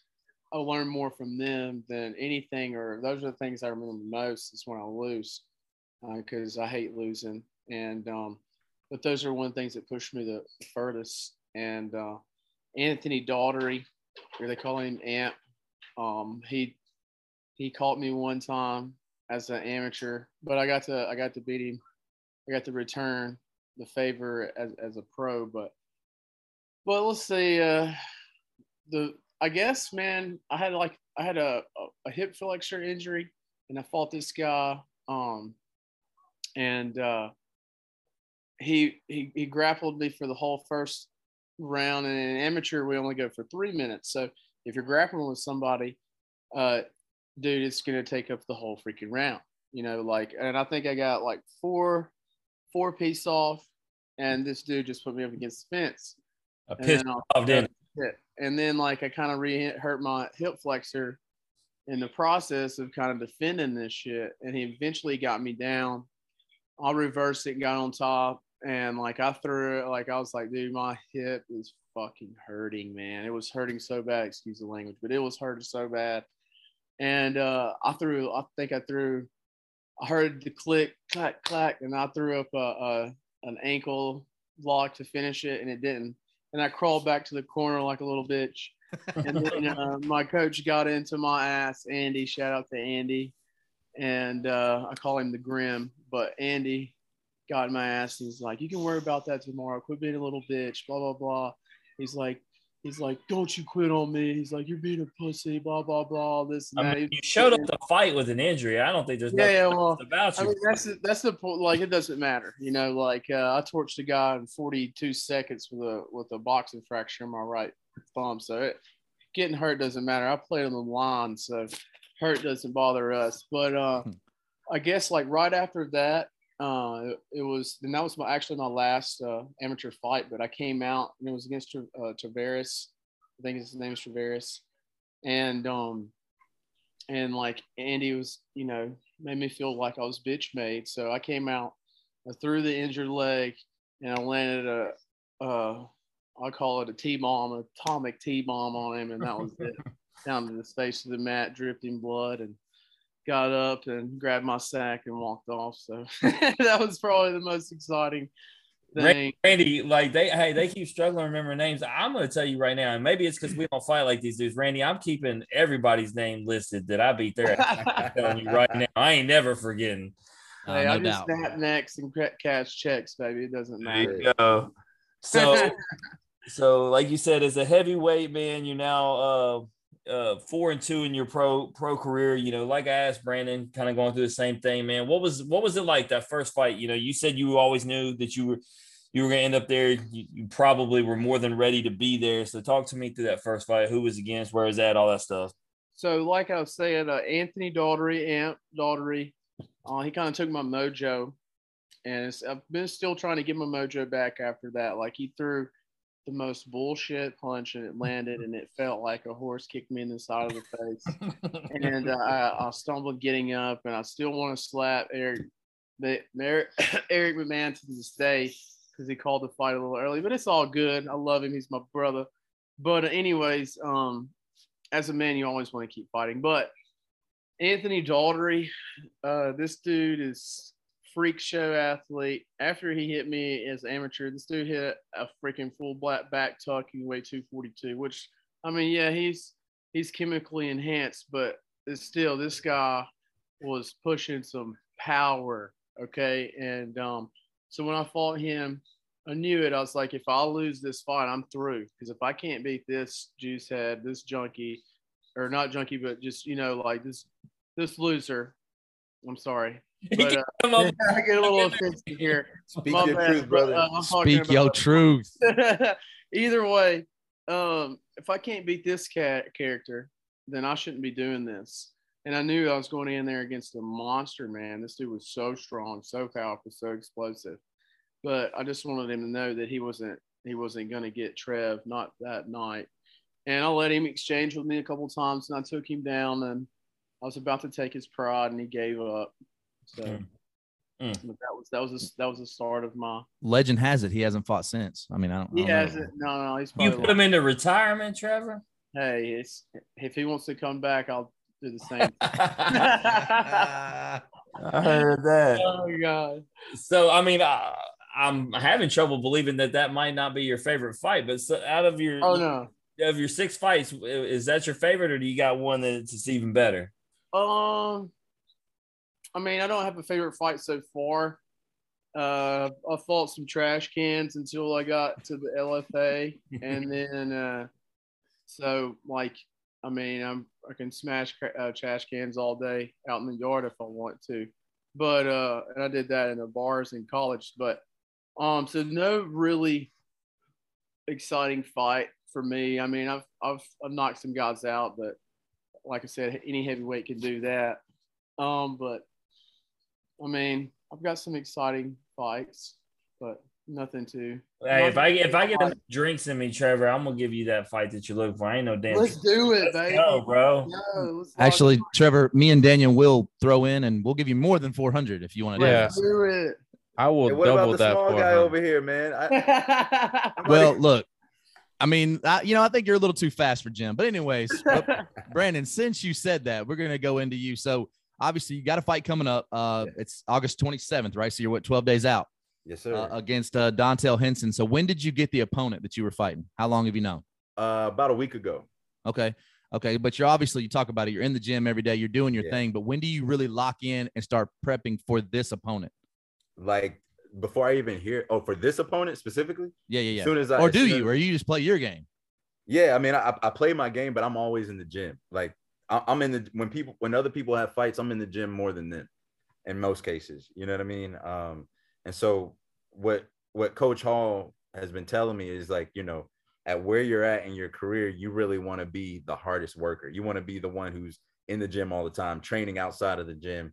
Um, and especially being a pro and being being more of a leader in inside of the gym, I got I got to be there. Um, so uh, what was your question? I forget what you said. Yeah, just how yeah, no, you really answered. It's all good. So I was gonna actually talk to you about it. You mentioned uh, you know, Brian Hall. I, I saw Brian fight for a long time when he was with MBJJ, obviously starts his own thing. And you Yeah. talked about iron sharpens iron. Obviously, the law school is one of the most respected gyms, you know, in the city now. But just talk about what it's like to fight with that talent in the city, especially at that gym when you know guys that run it have done it. Yeah, man. I mean, it's it's the environment, man. It's the the environment breeds this culture of not just brotherhood, but like like when we bleed, we laugh. You know what I mean? When when It's because y'all are a little crazy, Brandon. yeah, man. fine. It's but and, and also like I, I don't know if, if you go to my my Instagram, um, uh, little plug, shout out Gladiator underscore B Gator G A I T O R. Dang, you beat Daniel to his Oh, part. we gonna we're gonna get to your Bro, plug in a minute. I gotta drop it. But uh, look, Never, don't- that's never happened, Brandon. In freaking 100 like 60 episodes. How are you gonna beat him to the plug? Hey man, you gotta self promote, man. It's all But- good. All But look, good. in at uh at law, law school MMA, man, we don't have any heat. We don't have any air. You know, so when it's 100 degrees outside, it's 120 in there. You know, and it's it's you know, 20 guys, 20, 30 guys in there going at it, sweating. You So know, when you rolling talked about over other. smelling the opponents, you really you got some practice. Seriously, man. Like I'm, I'm not even gonna lie to y'all. Like I had to rush from practice because coach wouldn't let me leave early to do this podcast. and so I haven't I haven't showered. I smell like like 10 guys, 20 guys right now. So Nah, it's all good. So for those that don't know, obviously a little familiar with it myself, not never to you guys level or anything like that, but that don't understand the preparation that goes into that, that think guys just show up at a pay-per-view event on Saturday night. What does that preparation look like for you on a daily basis, Brandon? yeah, on a daily basis, is I'll say it starts with going to sleep at a good time at night. Because like recovery is is key, man. Like a lot of us, we break our bodies so damn much. We get hit in the head. We in jujitsu, our joints and our hands and our elbows and stuff get inflamed. And then you know some of these guys, they're they're not disciplined, so they'll go home and they'll they'll party and they'll kick it and they'll smoke and they'll drink. Whereas like when I get home, I got I got two little ones, man. Like I'm I'm already tired by the time I get to the gym. You know what I mean? True. So by the time I get home, I got to drink my sleepy time tea, take my melatonin, and take my butt to sleep. Because if not, then everything I did that day is for naught. You know what I'm saying? Um, so it starts out there. Then you know, eating well. I'm really big on eating well. Um, my wife is a is a horticulturalist and a botanist, so we grow a lot of our own, you know, fruits and veggies in the backyard. I got chickens, you know, that I get my own eggs from. So every morning I'm out there feeding my chickens, and they're clucking and annoying the shit out of my neighbors. Um, so yeah, it, it, it starts there. It starts before you even hit the gym. Um, and that's it. Yeah, man. So also so when you talk about keys to success and you talked about you know staying within yourself and trusting the process and the training what do you think the key is for you on the 27th to, to take away a w from this fight I really think I'm I think I'm good anywhere, man. We have a we have a set game plan, but I think anywhere where it goes, I'm I'm better in this situation. This fight was actually for my boy uh, Chase, man, but he he got in a little situation to where he wouldn't be able to take this fight, and uh, we wanted to keep that uh, that check on on the on the home team. You know what I'm saying? So uh, I told him I'll go ahead and get that W for him. I, if it if it stays standing, I'll take it. If it goes to the ground to the ground, he's gonna drown, um, and I'll either have his neck or or I'll, or I'll break something. You know, if he doesn't tap. But I think wherever it goes, it's money for me, baby. And um, you know, like like Trevor said though, like in these four ounce gloves, everybody has a puncher's chance, man. And like, so you you have to respect the game at every level. And that's one thing that I've learned going into this, that no matter how hard you train, no matter how much preparation that you put in there, it just takes one shot to end the night and the night to go the wrong way. So man, I, I I keep my prayers and I and I do everything that I can. Well, Yeah, Brandon, no I'm gonna, tell, I'm gonna tell you, Randy's been trying to get me to go to these fights all the time for years. I'm actually, I'm actually going because Scotty wanted to invite me to come. And so, anyway, if you let me down, I'll be pissed off. i'm gonna I tell hey you, I. I got you though brandon if brandon by some fluke chance you do lose jim said he'll fight you right after You're right. okay, word, word, word. You can get a W. We want to make you. Just W. think about the apple juice brandon my man likes juice But I look, I'll tell you this. I'll tell you this. I do want it to be violent. I, I really smell want it to be blood. violent. Like I have this, I have a craving for for for if we're gonna go in there and we're gonna do it, and I'm gonna sacrifice all of this time with my kids and with my wife, and I'm at the gym all the time. I could I could be. These are precious moments. I have a three year old and a um and a, and a one and a half year old. You know what I'm saying? So like every time I'm at the gym, that's moments that I'm not with them. Like I just missed, you know, right now doing the podcast, I miss putting them to sleep. My wife put them down. So there's so many sacrifices, and I'd be damned. I'd be damned if I don't get that if, whole it's- if it goes to waste pie. Yeah, man. Yeah. No doubt. Well, look, we're going to come back and talk to you in a minute, but Trevor, I got to get to you in a minute talking about your preparation. So, you know, something I didn't bring up to Brandon, uh, Rampage Jackson going to be in the house, right? For Attitude MMA. We've, we had him in the house a few times for V3. So, him in the house, that don't put no extra pressure on you guys, does it? I could care less. You got fat. No, I'm you just know, kidding. No, what's they, up, Rampage? Rampage. What's up, Rampage Jackson, dude? Mister, knock your cock off, dude. That boy gonna come in there wearing a chain. Dude, yeah. Woo, woo. You know all the t- all the things we talk about, Randy, with me fighting people and stupid stuff.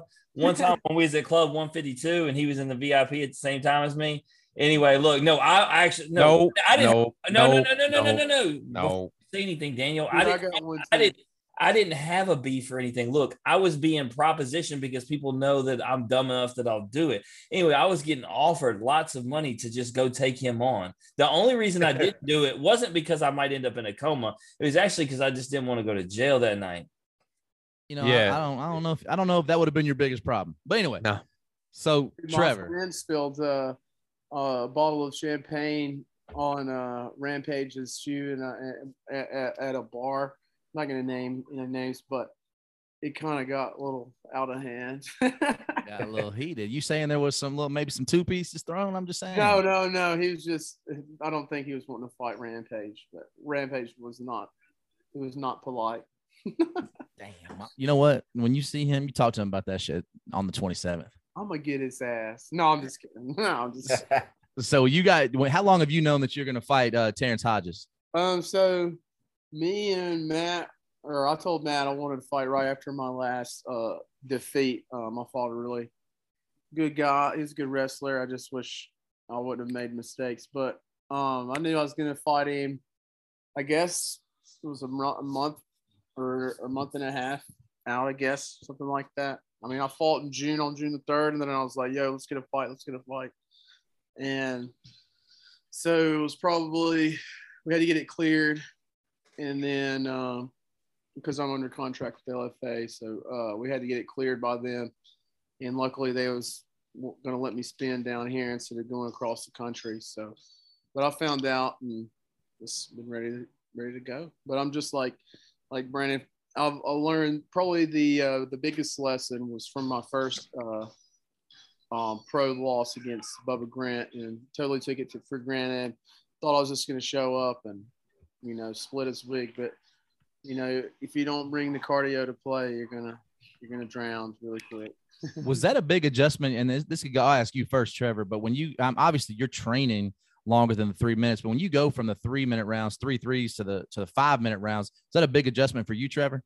Dude, like the pace situation, like I'm a I have a like a kickboxer or striker pace. I like to go fast. I like to put a lot of volume on you. You know, I like to I like to throw, you know, and uh and like and also I never I've only gone uh I think full my my I went nine minutes one time. That's three threes as a amateur against Osha Johnson. That was fresh off of Disney World with my my wife. So, and I was we just you know we was tearing up Epcot and everything. So you I was not in shape for that, and I thought I was gonna die.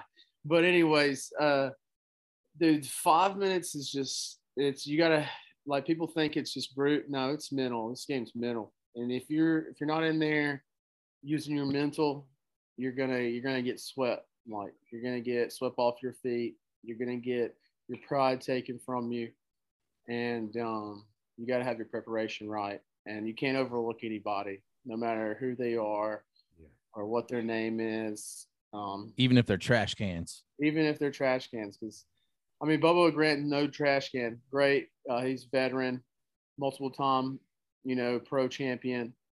But, like, I definitely didn't want to fight him. I was overlooking him. And, uh, and he he whipped my ass. He won, you know. Like I, I like I stuck him with the jab, and I was like, "Oh, here we go again. I'm about to knock this guy out in 30 seconds." And you know, uh, you know, I blew it everywhere. Blew it, you know, pre came pre came all over the floor. you know what I'm saying? Terrible. So obviously, for those that don't know, tell everybody where you train at. Memphis Judo and Jiu Jitsu. You know, uh, I love the place. It's uh, I was told by uh, you know Jamie Houston. He's like, dude, that's where I that's where I started. He's like, they they got the best jiu-jitsu, and that's where I'm lacking. You know, um, I think I, I think I'm kind of gifted when it comes to stand up. I mean, I I can swing and bang with the best. I think I can knock anybody out, no matter who they are. When I'm in condition, when I'm in shape, and I'm ready to fight. You know, I'm a head case most of the time. So like, um, I gotta get my mind, my mind right, you know. And, and people are like, "Dang, this guy's got," you know. But anyways, like you gotta be, you gotta be mentally prepared for it, and um, and like that's that's the thing. It's just you gotta have your mentals about you, bro. You gotta have Absolutely. But you got a lot of great fighters that come out of that gym and also great Oh, dude. coaches. You mentioned Dude, yeah, Andy, you he's- mentioned Combs, you he's- Trey Manley. Exactly. We got national champions. You know, we got world champion jiu-jitsu players. Uh, Jalil also is over there with us. You know, uh, um, Jacob Noe, old head, he will knock you out. Psycho. Oh, yeah, Jacob, that's my boy. there. When that dude came Um, out and he had the straight jacket on, I, Dude, everybody was thought it was an act. I'm like, no, like I, that dude's legit. Like it's yeah, yeah, yeah. And that's the thing. Like people like they might say age or something. Age it does age doesn't matter. I think no, he's close to forty and he'll still whoop your ass. no, Like, he is our exact age, 38, and uh, yeah, he he will, he will fight right now, like tonight. Right you call him up, I'll fight. Oh, okay, sure. you if you sleeping on him, he'll put you to sleep in a matter of minutes. Like it's it's it's not good. But dude, host of great people there. We got a lot of black belts on the mat at all times. Um, you know, like I did start at, at uh with Jay McIntosh, but honestly, I started MMA when I got to Memphis Judo and Jiu Jitsu. Like I learned how to wrestle. I learned how to uh to not get my ass whooped by getting my ass whooped. You know, I've been the nail for a long time there, you know, when it comes to the mat, because it's all about mat time, man. And yes, I'm a purple belt now, and I- I'm the hammer too.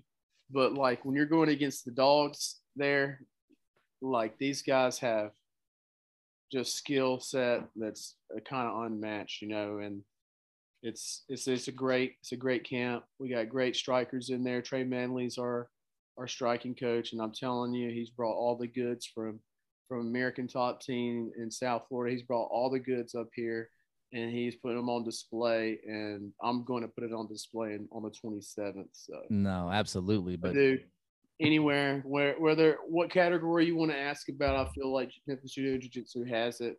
Uh, we got judo there too. We got Yeah, wrestling. We got jujitsu. We got boxing. You know, I, I just love the gym. Uh, Dave Ferguson also, him and Eric, they both um, gave me an opportunity as soon as I got here. I didn't have a job, didn't have much of nothing, you know, and they let me, you know, uh, be a fitness instructor there. Um, I love both those guys. Shout out to Memphis Jiu Jitsu, Dave, Eric, y'all my boys. Love you guys. Shout Oh, out, yeah. Dave. Yeah, he's the man. So specifically, real quick, talking about your preparation. Obviously, you're a heavyweight, so we're not as much worried about maybe cutting the weight, but talking about prepping. When do you get really locked in and start game planning and really lock into where you want to be on fight day? well, so like like I said, after the Bubba uh, Grant fight, Andy and I we left Oklahoma right after that fight and drove home. It was like a seven hour drive, and you know we you know we had a few things and not not much to say, but just a few things. And uh, one thing I took out of it was his like, you know, I got it all. I feel, and I feel like my coaches think the same thing. But you, ha- he was like, you need to start treating yourself as a supercar instead of a fucking farm truck. You know what I mean? So, and I've kind of started taking that into account. You know, when I fought Bubba, I was like 257. I was jack strong. I mean, I'm always strong. There's strength's not going to go where it's just in my blood. So I have to get in shape. You know, I have to be able to go all five rounds, and that's not what I was prepping to do. You know, what I wanted to do is I wanted to run through guys in 30 seconds to a minute. I wanted it to be a bar fight, but this is not a bar fight. And like I'll beat anybody's ass in a bar fight, but we're talking about MMA. We're talking about 15 minutes, and I uh, I've changed my preparation from that fight. It's like, hey, let's be the the let's let's let's drown everybody. Let's make everybody quit. Let's break them. Let's not break their bones. Let's break their mind. And that's where you you really that's the funnest thing is when you're crossing someone and he thinks that he he thinks that he's the man you are and you get to prove it to him that he's not and that's the thing that i really like is just breaking somebody showing them that i'm the man but no, absolutely. but the preparation is nonstop. Like Brandon said, you you train all the time.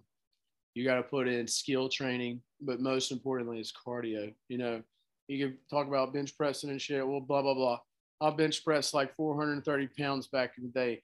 Can't do that now, but I guarantee you this: I will whip my ass back then, right now. You know what I'm saying? Like No doubt. the, the the bench don't matter. It's fun, but it doesn't matter, and it's all about preparation, as in technical. We'll find out if you lose your fight. Exactly. Yeah, we will. We will. We'll definitely find out, but I don't expect that to happen. I don't expect that either. I, I got a question for you just on a personal level. I'm going to go to you in a second with the same question, Brandon. Trevor, how, how, because Brandon talked about this. And a lot of guys, what people don't realize is that we even, and you're, you guys are pros, but maybe they don't see you on the UFC card or Bellator, so they don't know nothing about it. So, how do you balance the family life? You know, you mentioned you have a wife and then we have, there's kids involved. How, how do you balance having like, you know, not say real jobs, but also the fight game? Is it, is it passion? Is it something that we're trying to, I mean, how do you balance that? Because I can hardly balance. I got four fucking kids and a job, and I'm I'm all Yeah. out of time. Like, how the hell I do this?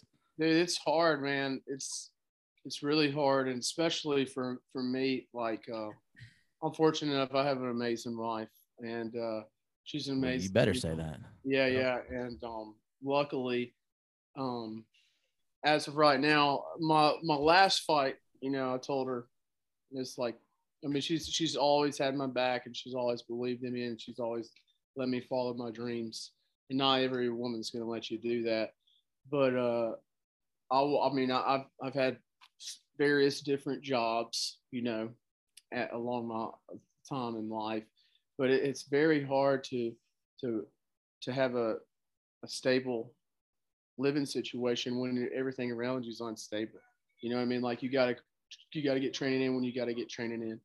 And as of right now, my last fight, you know, I, I quit and I was like, I got had an opportunity to be on the uh, Ultimate Fighter this past season, and and I was passed up on.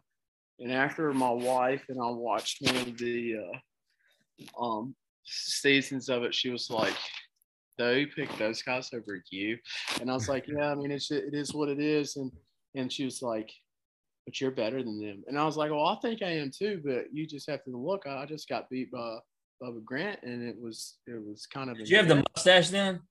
Oh no, no, I don't think I had the mustache. That's that's where you oh, I went wrong. mullet. I you would have had the mustache, you would have been picked. Yeah, bro. yeah, yeah. you had a mustache and a mullet, you're Dude, I picked. had a mullet. I knocked a guy out with a step back left hook with the mullet, and then I've had a mustache. I like hair. I like. I'll cut it. I'll let it grow. I had dreads when I was in college, so A lot, a lot of folks got mullets these days. None of, not a lot of them got clean stashes like you. yeah, I know, man. I have to bring back the Now, Oh, you got to have both at the same time, or I feel like we're missing yeah. something here. yeah for sure. I like to bring the Bronson look. You know, Meanwhile, Brand, Brandon's over there with no hair. Talking about what you talking about mullets? Yeah, man. I ain't got nothing. That's That's why why I I got that clean. He's Yeah, no, it's really hard, wrong. man. It's hard having a family and uh and loving that family, wanting to spend all, all the time with that family, but knowing if if you don't get your time in, in the gym, you're gonna you're you're not you're not doing yourself any justice. You're not helping yourself out. You got to sacrifice a lot. Uh, The people you love. Like I wish I could hang out with my you know my family every weekend, but I got to train. You know, and on the on the nights we sometimes train till like 10 o'clock sometimes you know i had to cut that out so i, I train twice a day most of the times like, every day except for next week i'm not going to train twice a day but you know i have to train so I, I i can get home at 9 o'clock at night 9 30 see my baby you know and um uh and see my wife and that's that's hard it's hard on them you know Yeah. especially when you lose and they see how hard you work and you lose because of you and and you're, you're disappointed in yourself but you can see how it hurts everybody around you because they're like man Yeah. they believe that they believe it too and it didn't happen you know what i mean and and like golly it would be amazing if all of our dreams would just come true but you know just it can't happen that way The, uh, they, the guy on the other side of the ring got that same same, dream, right? And he's got the same journey as you, so you got to prove it to him that you're the man he wishes he was. That's no doubt. Brandon, you talked about having the, the two kids, three and under. I feel you. I got I got some kids myself, a wife, but you talked about the sacrifice, like doing this podcast, and we're, we're so thankful to both of you guys for doing it, sacrificing more time, Yeah. um, getting your names and everything out there. But talk for you specifically. You talked about the work you did and everything, and now you're training. You got a fight coming up. How do you juggle it? man I, i'll say this um and this is a quote from from brian hall he uh we were we were leaving the gym on a sparring day on saturday and you know we were just kind of congregating outside and talking and he came up to the group after locking the gym up and he was like guys i want to tell you something. He said i know a lot of times people say you should find balance and he said in this game there is no balance. You you it's just extreme. You have to you have to be at practice and you also have to be a father. You know you have to you have to train every day. You have to run and do your cardio. You have to do you know your strength and condition and stuff and you still have to be a son to your mother. You still have to be a decent human being. And that shit is hard on you man. Like you, there's times when you're cutting weight and you got to be patient with your kids. And what are you going to do? You're going to you know you're going to yell at them and be a be a butthole and they're three four years old? No like there's a time where, where we have to turn this off because if we don't we're going to be menaces to society man. But there's also you know times where we have to check in with ourselves and just be like look am i mentally good right now? Am i in a good space to be you know to be around people? You know so sometimes during fight week man i i, I go off by myself man. I you know you can get a hotel room or or go isolate yourself but you know my wife kind of knows during during fight week i'm kind of in another place. You know i hear people talking but i'm i'm halfway listening and i'm halfway visualizing how i'm gonna you know rip this guy apart. So I don't I don't think there's a real balance. I just have to be um, have to be extreme at all of this and hope that the sacrifices uh, have a return on on all those investments. Because like like Trevor said, man, like and, and Trevor, you're married, right? Yeah. Yeah. Dude, I, I kid you not. If I was by myself, I probably wouldn't be able to do this, man. Yeah. Like being single and being a and being a, a, a pro MMA fighter is hard, man. I Yeah, can't imagine try- coming home and having to having to cook my food and and and then clean up and do all this and do all that. My wife is a stay at home a stay at home mom, and and I actually had to change what I was doing professionally to even do this. Like now, the majority of my income comes from day trading in the morning on the stock market. You know what I mean? So I spend an hour or two doing that, so it opens up my day, and I don't have to be under the thumb of you know a nine to five, so I can get my butt to jujitsu at ten thirty in the morning and then get back at at MMA or boxing at six o'clock at night and and then run in between and lift weights in between or something. So there really is no balance. Yeah, I have family members that call me that want me to be here and be there, and they just have to understand that I'm not. I'm usually in the gym, and I might not see your phone call for a couple of days. Yeah, You not know, this chapter of life. Yeah, yeah, not this chapter. And then in the end, you know, when when it all works out, um, I, I think I think they'll understand. I'm reading a book called Relentless uh, by by uh, Kobe Bryant's uh, strength and conditioning coach, and uh, he did this. He said that he made an example with his daughter. He missed so many different things, and I'm not going to do this. I'm going to be there, you know, as much as I can. Uh, but he missed so many things. He'd fly out to go train Michael Jordan Kobe Bryant in the middle of the night when his daughter had a soccer game the next day. And when his daughter got older and they got millions of dollars and she's able to do what she wants and chase her dream and all this stuff, it'll never replace the time. But the opportunity that she has now, she came back to him and said, Dad, I understand. And so I, hopefully, God willing, you know, um, when all this is over, I'll inspire my children to really chase their dreams and go after it. And they'll say, Dad, I understand. Yeah, the money don't matter to the kids. It's the giggles that they get. You know. Exactly. Yeah, So- no doubt. We all I got a motto I say to all my kids. Mm. Fuck them kids. say don't say it, Randy. No, Oh. I love them though. I love. I'm just joking. If y'all are listening to my show, I love y'all. Most one of you I love more than the others, but it's okay. yeah, but support's the most necessary because we get our pride and our ego shattered all the time on the mats. Like, I mean, some days you're the hammer and some days you're the nail. And like, it's hard to to rebuild that psyche sometimes that gets taken from you from someone who's sometimes they're not better than you, but they still beat your ass because you're not having that good day. And you have to show up every day. And sometimes you get that ass whooped all week, and then sometimes you're whooping ass the next week. But it's so hard, and you got to have a real, you know, a, a good support system to really believe in you when you're when you're going through when you're going through you know the deep valleys in your head and stuff. You know, It takes a special, a special, special woman. But I got both of y'all are fathers, right? So you Yeah. get your ego shattered all the way through, all week long. Don't nothing shatter your ego more than like a three year old don't want nothing to do with you, though, man. That's like you're like, damn. Yeah, yeah.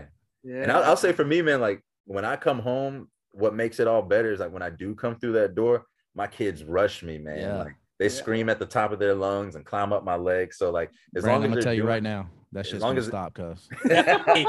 Dude, you beat me to the punch, Randy. I was gonna, I was gonna say, look, I got a 16 year old daughter. The game changes, bro. Y'all, y'all, some- y'all talking about the love and stuff. I'm wanting to fight my daughter on a daily. yeah. We, we, We we, got a lot of hormones we- running right now. yeah, we've almost thrown down like twice in the last 72 hours. So I'm just Look, And- I gotta, it- she's an enforcer on the soccer field, so she ain't afraid of me neither. Hey, that's the best one. I got a 16 year old boy, right? He he knows everything. 13 year old girl, seven year old girl, and a almost four year old boy. So I'm all over the map. Man, the two boys and the two girls. But when they tell you, and this is, I can't tell you any advice on the fight game. On the parent game, I can tell you this. Well, all those times that you do dot the door and they run up to you, man, I prom soak that shit in, cuz because Yes. eventually you're gonna walk in and they're gonna be like, "Sup, bro?" And you like, Dang. "Damn, bro, you, you fucking paying rent." Like I changed your diaper, man. Come on, like you peed on me. right? No shit. For real. Look, And I got I, all of a sudden I gotta bust his ego down. You know, I still know him, little son. what, what- what I love is when Randy sent me a message and said his son got a job at Starbucks, and that man said he's paying for everything now. Everything. Boy said, Dad, take me to get a bank account. I'm like, bank account bet. And we went to, he's like, other dad picked him up from work. He's like, hey, can we stop by McDonald's? I said, yeah, well, how much you gonna get me, bro? He's like, they got, hey, hey, look, as soon as they ordered, I was like, can you upsize those fries? Thanks. I appreciate you. It's a biggie meal. It's a biggie meal. All right, so we've been talking about the fight game and the kids, but now we're gonna play a game. We're gonna, you know, normally this is the game that loosens everybody up, but man, y'all been loose from the the second Daniel started talking to y'all in the open. But it's called this or that. We'll give you two options. You choose one or the other. The only rule is you can't say neither or both. You have to actually answer the question. Uh, to make it easy, we'll start with Brandon. will answer first every time, and then Trevor. All right. So post fight freedom to eat whatever you want, man. What are we going with? Pizza or tacos? Tacos. What you got, Trevor? Oh, tacos for sure. How, how many tacos can you put down, Brandon? If you like, especially post fight when you've been like cutting, keeping your way down, like how many we putting down? If it's my wife's tacos, my wife is Mexican. She's Mexican and Chinese. Oh yeah. So we we got Chinese food in the house and soy sauce on tacos and all kind of weird fusions and stuff like that. Can you put down like a Um, dozen? Can you go gangster? Yeah, man, it's it's gonna be at least at least eight to ten, man, eight eight to twelve, I'd say, of my Sure. wife's tacos. Trevor, you're a heavyweight man. Impress me, man. How many tacos? I'm not gonna. I, I would say I would probably 15 on a good day. See, my on answer would have been like, how many are there? Yeah, if it's Yeah. street tacos, How many? How many like- can I make? Yeah, yeah, like it was a, really, a little bigger taco, but if street tacos, I'm smashing them all. You know, like those little things, two bites and that's it. So, no Didn't say pizza, man. That pizza, all that cheese after a fight, man. I'll be farting all day, man. dude, I don't like pizza like that though. Ah, I like it all. That's the problem. That's why I can't keep my way down. But, anyways, so no company at all or bad company, Brandon. No company at all. It's a smart answer, Trevor. I have a feeling you might go the other way. He's Uh, like, give me all the pieces of shit. We're gonna laugh. um, I, I, I would say no I- company at all because you are who you surround yourself with. So I would say I don't want no company if it's bad company. Yeah. No doubt. All right, Brandon. If you can go to any concert in the world or any sporting event in the world, what are you picking? A concert or sporting event? Sporting event, man. I want to go to Madison Square Garden and see uh, a UFC at Madison Square.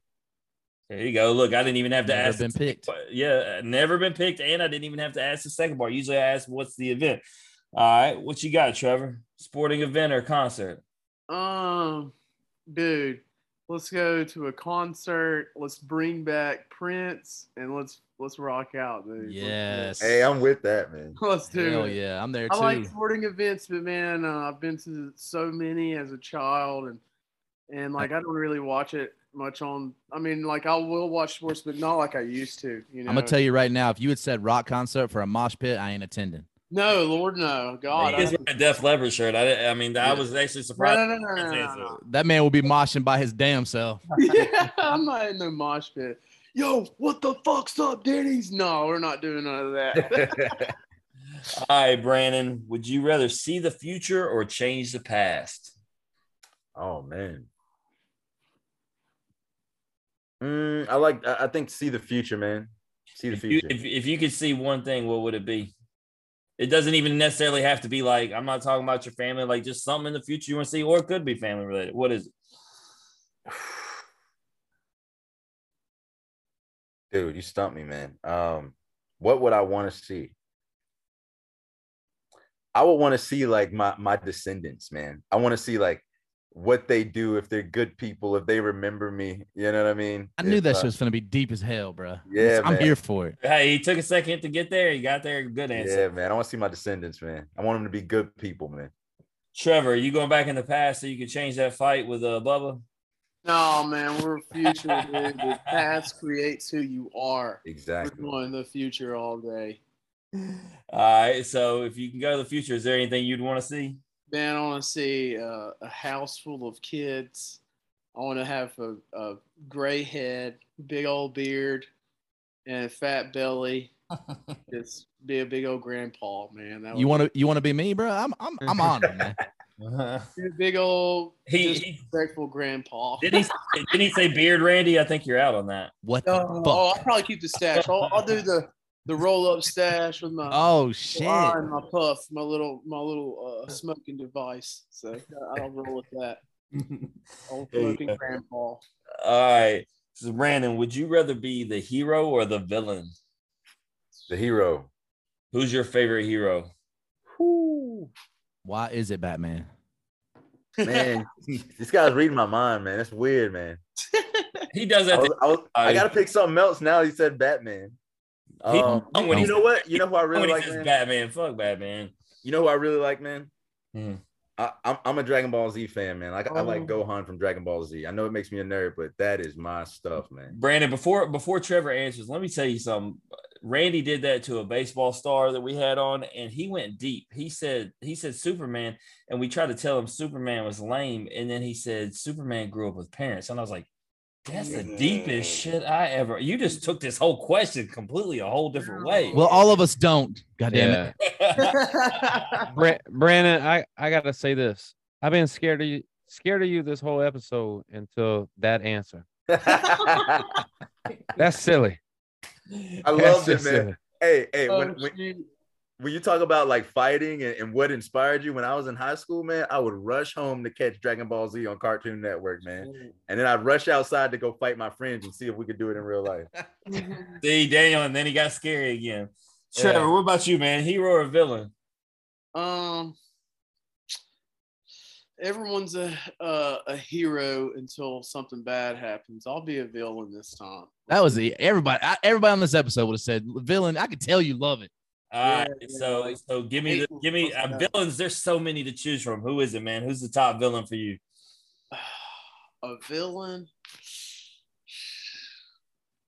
Man, that's you got me stomped out. Probably. Let's go. I, I, mean, was born in the dark. You know the Joker for sure. I mean, you can't go wrong with most of the Batman villains. That's, No, if you no, say no. Batman, but if you say Bane, Joker, any of those, No, you- no, the Joker probably because he's so like he's he he's he's got some really good dark humor and I like it and uh it's really he's he's he's hilarious and uh he's he's psychotic. I like that factor. no doubt. All right, so this Or dude from American Psycho, what's his name? Christian Bale. Oh freak, what's his name? Oh him, him probably. That dude's the best. That was that's a wild ass movie. Dude, how crazy is that? The, the- uh, American Psycho one, I think. I think Yeah, yeah. a couple, but I'm talking about one with, with Randy, I'm not going to ask this last question. You're going to ask it because I know what their answers is based upon everything they've said in this episode that they would go with the the modest success on purpose. So just formulate it in the in the question of money. So so Brandon, uh, we're gonna start with you, right? We- we- so the question is: is massive success by accident or modest success on purpose? But but I've kind of reformulated the question a little bit, and my my question to you is this: If I was to give you one hundred million dollars, or say Gator, you can make earn twenty million on your own, which one you picking? Give me the hundred million, and then I'll make it more on my own. Smartest fucking answer we've had so far. I, I'm assuming by your head nod you agree, Trevor. Yes, most definitely. So- let me get some money so I can create some general uh, generational wealth. Honest to God, every real estate. single person, 100% of people, I want to earn $20 million. And And then I say, you're okay. So wrong. now I got 80 million more fucking dollars than you broke ass. Yeah. And then- Exactly. Just because of your pride. I had a feeling you guys were going to go with, with the right answer, though, and you did. No, I'll spend that 20 million million on real estate out of the 100 million that you gave me. I'm probably going to, if I wasn't married, I'd spend it on cocaine and strippers. But since I am, Oh, it's, you know, we're, we The do what hearts we do. can't last much longer, man. Especially, I'm about to be 40, dog. I know. I don't even. No, I'm just Ran- playing. Randy, Randy's got a list of, of things he would want to do, so he's gonna need that extra 80 mil to I'm going to need some supplement bond those, money, those boys. bad. He's got to supplement those bad choices. yeah. So, guys, that that's the game, man. That's the episode, man. It- It's been it's been great. I'm glad you guys came on. I I do want to give you, yeah, absolutely. I want to give you know you guys the opportunity to plug or promote anything. So, Brandon, I'll start with you, man. What what do you got? Man, I want you guys to come out August the 27th at the Memphis Music Room to see the Attitude MMA fights. I'll be fighting there. Trevor will be fighting there at a law school MMA. We got five other guys that are fighting. So there's nothing but fireworks coming out of our gym. I don't expect anything less from Trevor.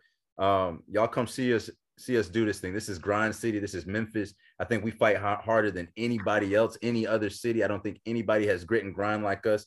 Um, it's great to have an opportunity like this. If you want to follow me, um, I'm on Facebook, but I don't really check it that much. Follow me on IG at gladiator underscore B Gator, B G A I T O R, uh, gladiator underscore B Gator. Y'all come uh, see what I'm doing every day. You see me training, you see my family, and you see all the crazy antics that I do on a daily basis.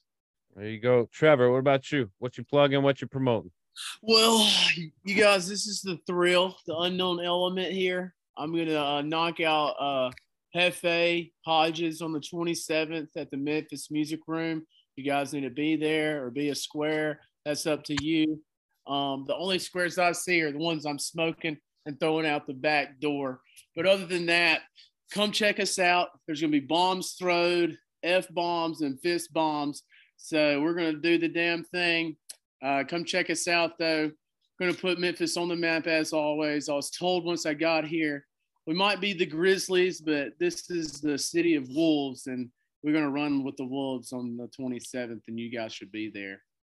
Let's get it. Once again, everybody go. Memphis Music Room, August 27th. Doors open at 5 p.m. Fights start at 6 p.m.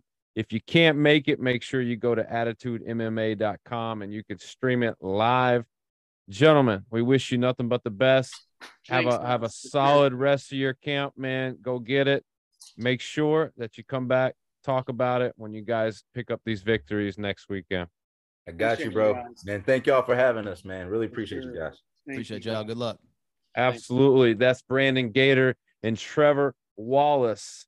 If you like hearing their story or you just like hearing us average Joes talk X's and O's, please like and share the podcast on Facebook, retweet us on Twitter, listen and subscribe on Apple Podcasts, Spotify, and Anchor. As always, comments, ratings, feedback is always welcome.